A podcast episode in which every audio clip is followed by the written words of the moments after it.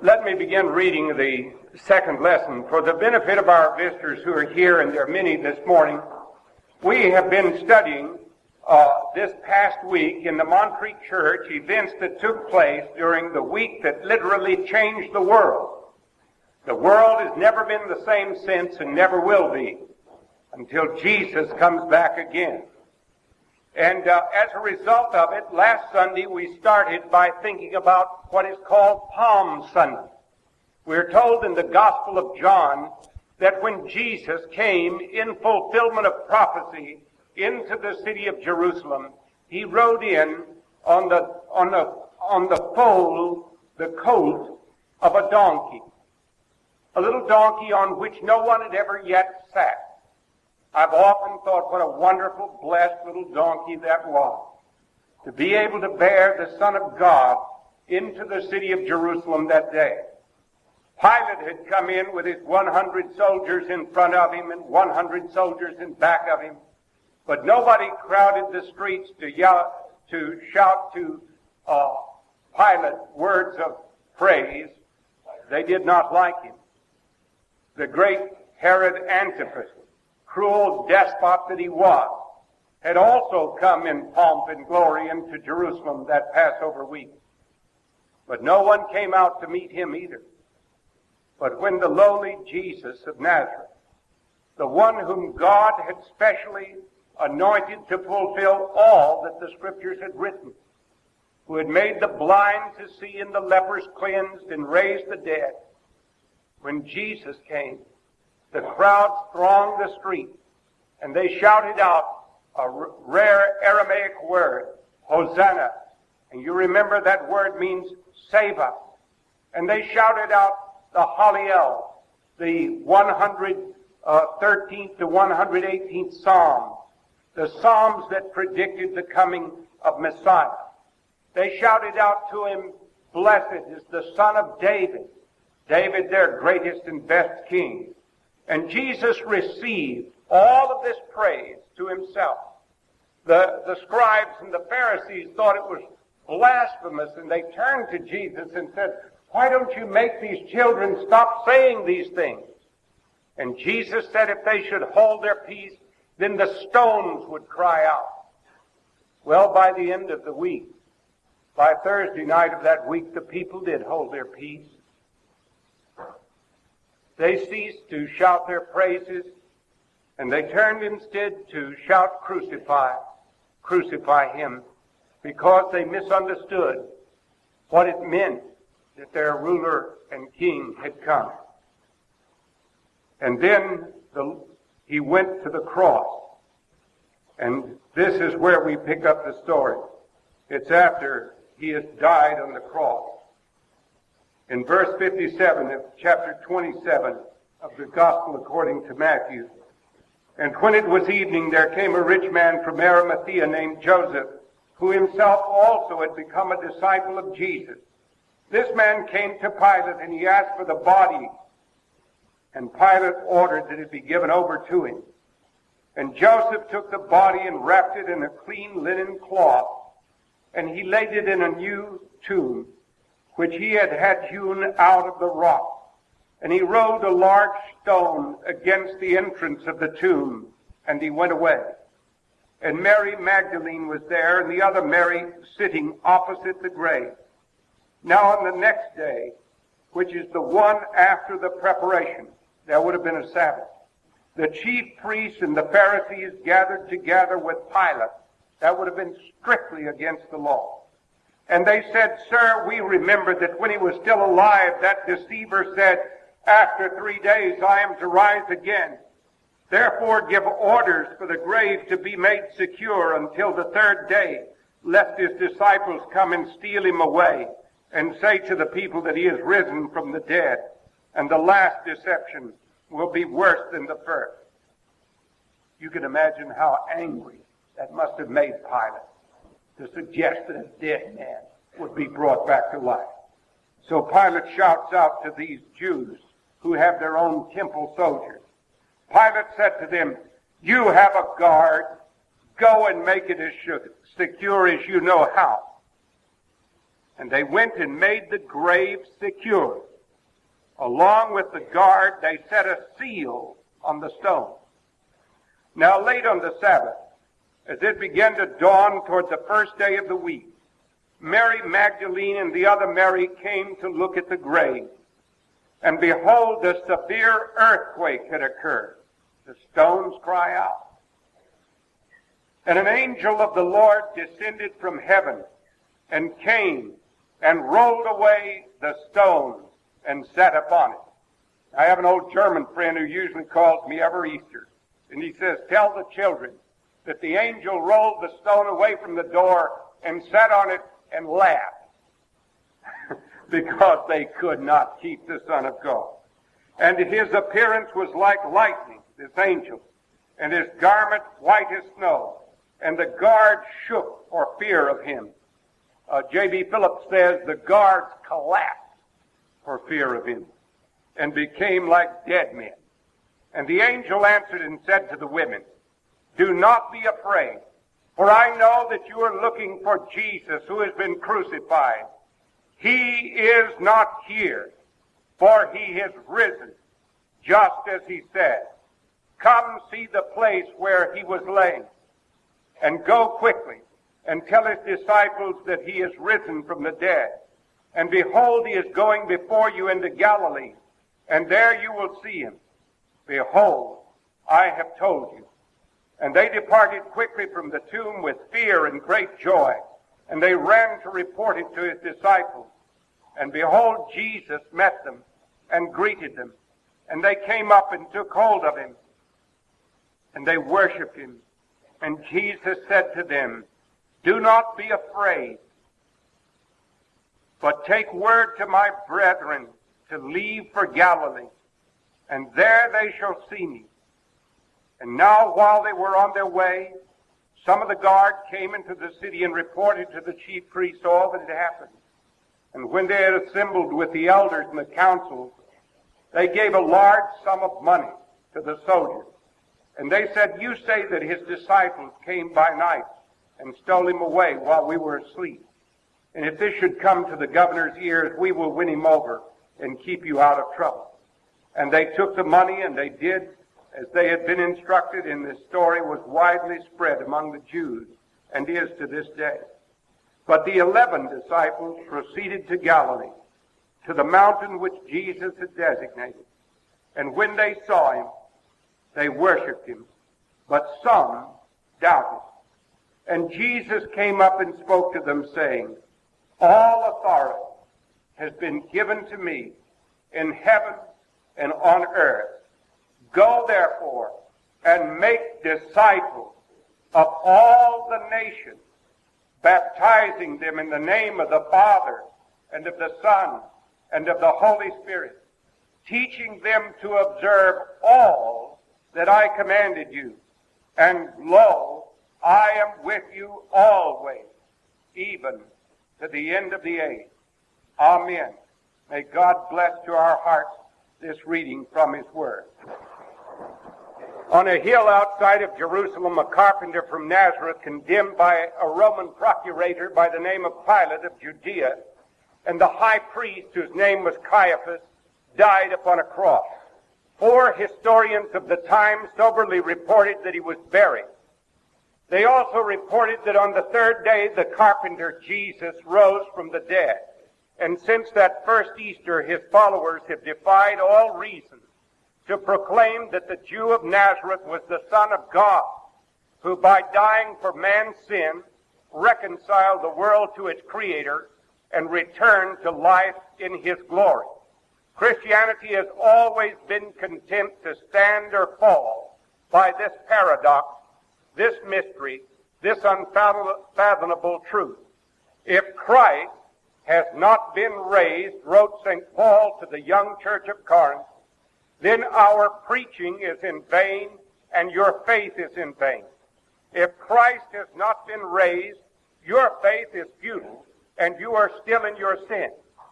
Now in our 20th century, one of the strongest contenders for the resurrection of Christ and its significance was the Swiss-born theologian Karl Barth his name rhymes with Hart. He has since gone to be with the Lord. Karl Barth said this, that the gospel account of the resurrection may seem to some people to be inconsistent, but he refuses to make the mystery more palatable to human reason by suggesting, as did the big theologian Frederick Strauss of the 19th century, that the story of the resurrection of Jesus was a myth. Instead, Karl Barth argued that the subject of this unique event is God himself, not man. Only God can know the full truth of his own history. Man's only road to understanding divine history is through faith. Faith in the reality and truth of what the evangelist described. Do you want to believe in the living Christ? said Karl Barth. If you do, we may believe in him only if we believe in his corporal, that's his fleshly resurrection. This is the content of the New Testament. We are always free to reject it, but not to modify it, nor to pretend that the New Testament teaches something else. We may accept it or we may refuse it, but we may not change it. Karl Barth has said a great thing. He has said a great thing because the Old Testament will take you to its heroes of the faith and show you the tomb of Abraham and Isaac and Jacob. They will show you Rachel's tomb. They will show you the tomb of King David. But when we to the pages of the New Testament, no one there wishes to enshrine and show you this tomb because it was empty. Not even to support the important tourist industry that's there to this day. You see, the earliest Christians knew that if you see one empty tomb, you've seen them all. It was empty.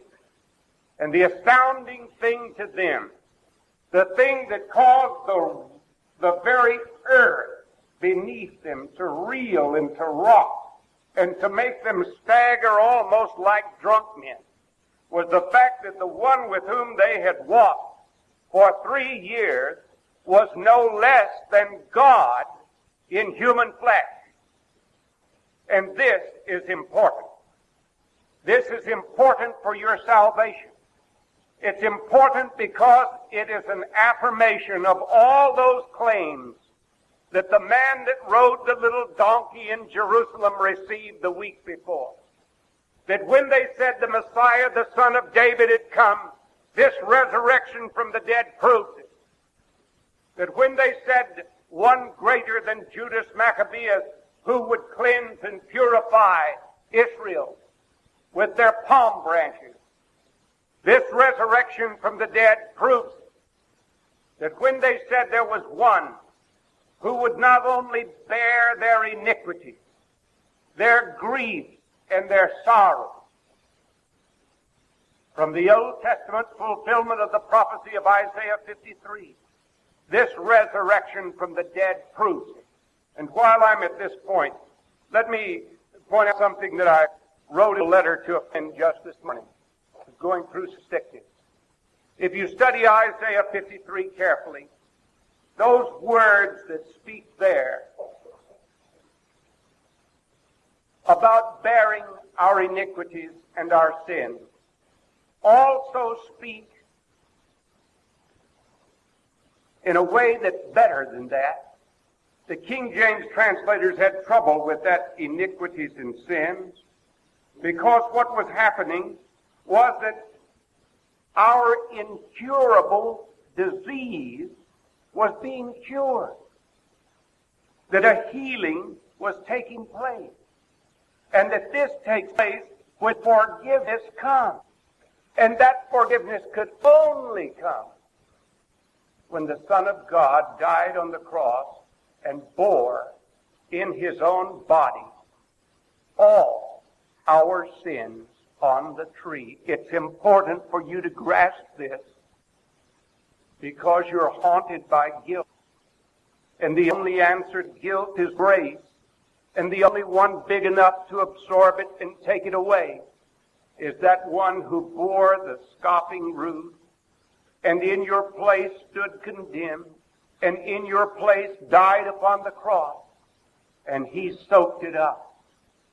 In that dreadful moment, he who knew no sin became sin for us. And God validated it all when he was raised in mighty power in this marvelous resurrection from the dead.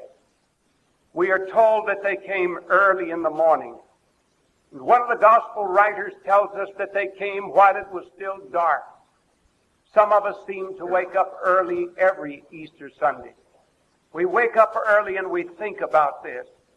And these women who went early that morning saw it was dark. And the world was dark before Christ came back from the dead. The world was dark and defeated and frustrated by sin and all manner of broken relationships. And probably the best way to illustrate it is from an old story from history. There was a great battle that took place, if I remember correctly, on June the 15th, 1815, the Battle of Waterloo. The forces of Wellington had engaged the force of Napoleon at a battlefield called Waterloo. And there they were fighting. They were fighting, and the reports that were to come from the battlefield had to be signaled by semaphore flags. One man had to take a telescope and look and watch for the semaphore to spell out the results of the encounter. And then he had to semaphore the signals on to the next man. And so it would come across France onto the English Channel from one ship to the other to the white cliffs of Dover and then finally brought to the city and then into London. They had no tele, no electronic communication. And do you know what happened? When the semaphore signal began to come through and they could read out the words one by one, the alphabet, it said Wellington defeated, and then a cloud moved in. And the word came to the city of London. And the people went around all bent over with grief. Wellington defeated. Of their hopes and dreams and their young men destroyed and crushed in the carnage of battle and it's all lost. But then the sun came out and it burned away the fog. And the semaphore signals began to come in again, but this time they were complete and clear. Wellington defeated Napoleon at Waterloo. And it meant victory is ours. And this is what happens here. They went early and it was dark. And the signal that comes back is that God has defeated the enemy through the Lord Jesus Christ here, here in his resurrection from the dead. He was crucified, dead, and buried. The creed tells us in no uncertain words. Because we have to deal with the ugly problems of pain and suffering. Last night, a conscientious young intern called me on the phone to report a man who was dying with cancer, very painful cancer. One of the patients he had the responsibility for looking after. How he had tried to treat him with one medication after the other, but it's all late. What else can we do? We can remember to pray to God. We can remember the one who heals all our incurable diseases and who has an ultimate healing for it all. And we can remember that the most important healing comes from the cross. We may get a respite from some disease here, but one day, through what was accomplished for us on the cross and in empty tomb, God will see to it that all things are made perfect and right, and that new Jerusalem that he speaks of will be there, and we will know that healing. That's what we need most to, to know about. I want to speak about four things that happened. What happened at the cross and that the Creator made us. the Lord of heaven and earth. When we say in the creed, I believe in God the Father Almighty, maker of heaven and earth, and in Jesus Christ, his only Son, our Lord. When we read in Colossians that all things were created by him and through him. When we know from the Gospel of John that Jesus Christ is one with God the Father, we can see the importance of the fact that the Creator God will humble himself and come into this world to redeem his rebellious creature and to restore him again. He will make him well, and he alone can make him what he ought to be. One of the most important paintings in the whole history of art is in the Sistine Chapel in Rome. It's a priceless painting by Michelangelo, and it depicts uh, the creation uh, in a in panels. And the creation panel on one side of the great creation panel, he had man marvelously made and created. It's a magnificent portrayal of man. He is naked. He has nothing in his hands. He has a continuity with the earth and he stretches one hand above his head toward the clouds yearning for something more that seems to be missing. In other words, Michelangelo's man and this is the profound psychological and theological insight into Michelangelo's portrayal. Is knowingly incomplete because he yearns for more than just a physical existence. More than just being a marvelously created, healthy specimen. His hand is stretched out above his head. And on the other side of that great panel is God in his own freedom, God is reaching across. And you know from that very famous part of the painting, the two hands are to touch. And the painting presents the moment just prior to God's touch of Michelangelo's man. For Michelangelo is showing that man cannot reach God, but God can reach man and touch him. And when he does, and only when he does, does man become fully human. Man is not himself until God touches him and recreates him. This is what Jesus taught a member of the Sanhedrin who went with Joseph of Arimathea to beg for his body, that he would have a new birth and be what he ought to be. And when we have that reconciliation made, our broken relationships begin to mend. Now let me speak very, very practically about. Do you ever get mad at home? I mean angry, unpleasant, and unhappy with your wife or with your husband or with your children or with your employer or your employees or with your roommate or someone else, and you're estranged, and in your house bedlam seems to reign, well, it isn't cured when the father walks in and says, all right, now I want the war to stop. Stop. I want all of you to love one another right now.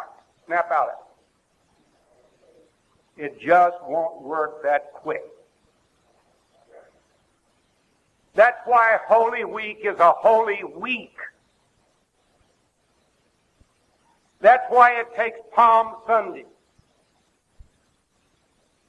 That's why it takes the teaching and cleansing of the temple. He'd cleansed that temple before, but evil has a way of coming back, and it had to be cleansed again. That's why he had to take them into Maundy, Thursday, and that night in which he washed their dirty feet, and in which he broke the bread and gave it to them, and, and the emphasis of is upon the verb, this is my body broken for you. This is my blood poured out for you. God takes the initiative. He touches. He heals. And only then can the hateful feelings be resolved and go away.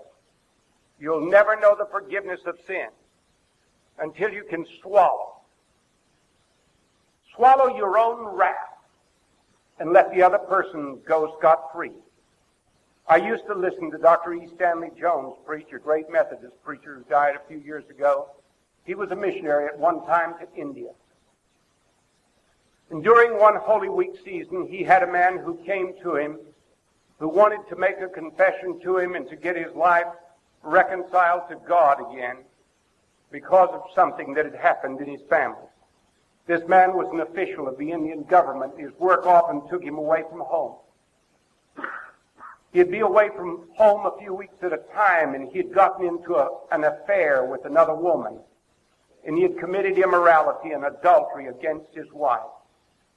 He had broken his relationship with God. He had broken his relationship with his marriage vow. He had broken his relationship there. He came back home one time riding on the train, and it was nearing Holy Week. And he began to think of the hypocritical life that he was living and the play acting that he was going through in church and the ugly sin that was in him. And he knew that he had to make a confession of what he had done to his wife. His wife loved him and trusted him to the full. And he said that when he went near his house, his little children ran outside and met him and greeted him and hugged him and kissed him. His wife kissed him as though nothing had ever happened and embraced him and they came in the house. And then finally in the evening when they were in their bedroom alone, he had to relate to her the whole sordid story of what had happened. She was so stunned by it that she could not believe what her ears were hearing.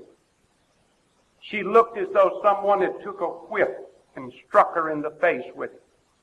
He said she slumped against the wall and slid down to the floor, one shivering, sobbing, broken-hearted, crushed piece of humanity. And he said, when I looked at my tears, looked at my wife in tears through my tears, and I sat down and begged her to forgive me, and she took my hand and kissed them and told me that she would forgive me and that our home would be kept and that she would still love me. He said, for the first time in my life, I realized what it cost God to pay the price for my sins upon the cross. The Creator who made us reconciles us to Himself. He reconciles us to our neighbor and he even reconciles us to the earth in which we live. We have, we have abused the earth in which we live. And he has reconciled us to it and given us responsibility to it. And he wishes us to use that responsibility more wisely and more well than we do. But he who has redeemed us will also give us the wisdom to walk in ways that will honor and please him. This is what the cross teaches us. The cross's lesson is not valid apart from the resurrection of Christ. That's why Paul had to say, if the resurrection is not true, then your faith is in vain, and above all men we are most miserable. But it is true. And because it's true, we can sing these glad, joyous hymns we can be reconciled to God and forgiven. We can be reconciled to ourselves. And we can be reconciled to one another. And we can be reconciled into the ethos, into the place He has given us to live. It's interesting in that last commandment that He gives to these disciples, He tells them to go into all the world and to preach to ethnos, to all the people in every race, has nothing to do with it. You preach to every single person, all ethnic people. That's the, the Greek word there. I found something out last week that I didn't know. There was a wealthy family in England that had a incredibly beautiful estate. They had a happy gathering. that was almost plunged into a terrible tragedy on the first day because the children went swimming and one of them got into water that was too deep and began to drown. Fortunately, the gardener, a humble man, but a good man, was nearby. He heard the, the screaming and he plunged immediately into the water and he went to the helpless, dying child and was able to withdraw that youngster from the water and get the water out of him and the breath back into him again. It's interesting that the little boy's name was Winston Churchill. His parents were wealthy and they were deeply moved by what the gardener had done. And they asked if there was anything that they could possibly do for him. He was humble and hesitated to make a request.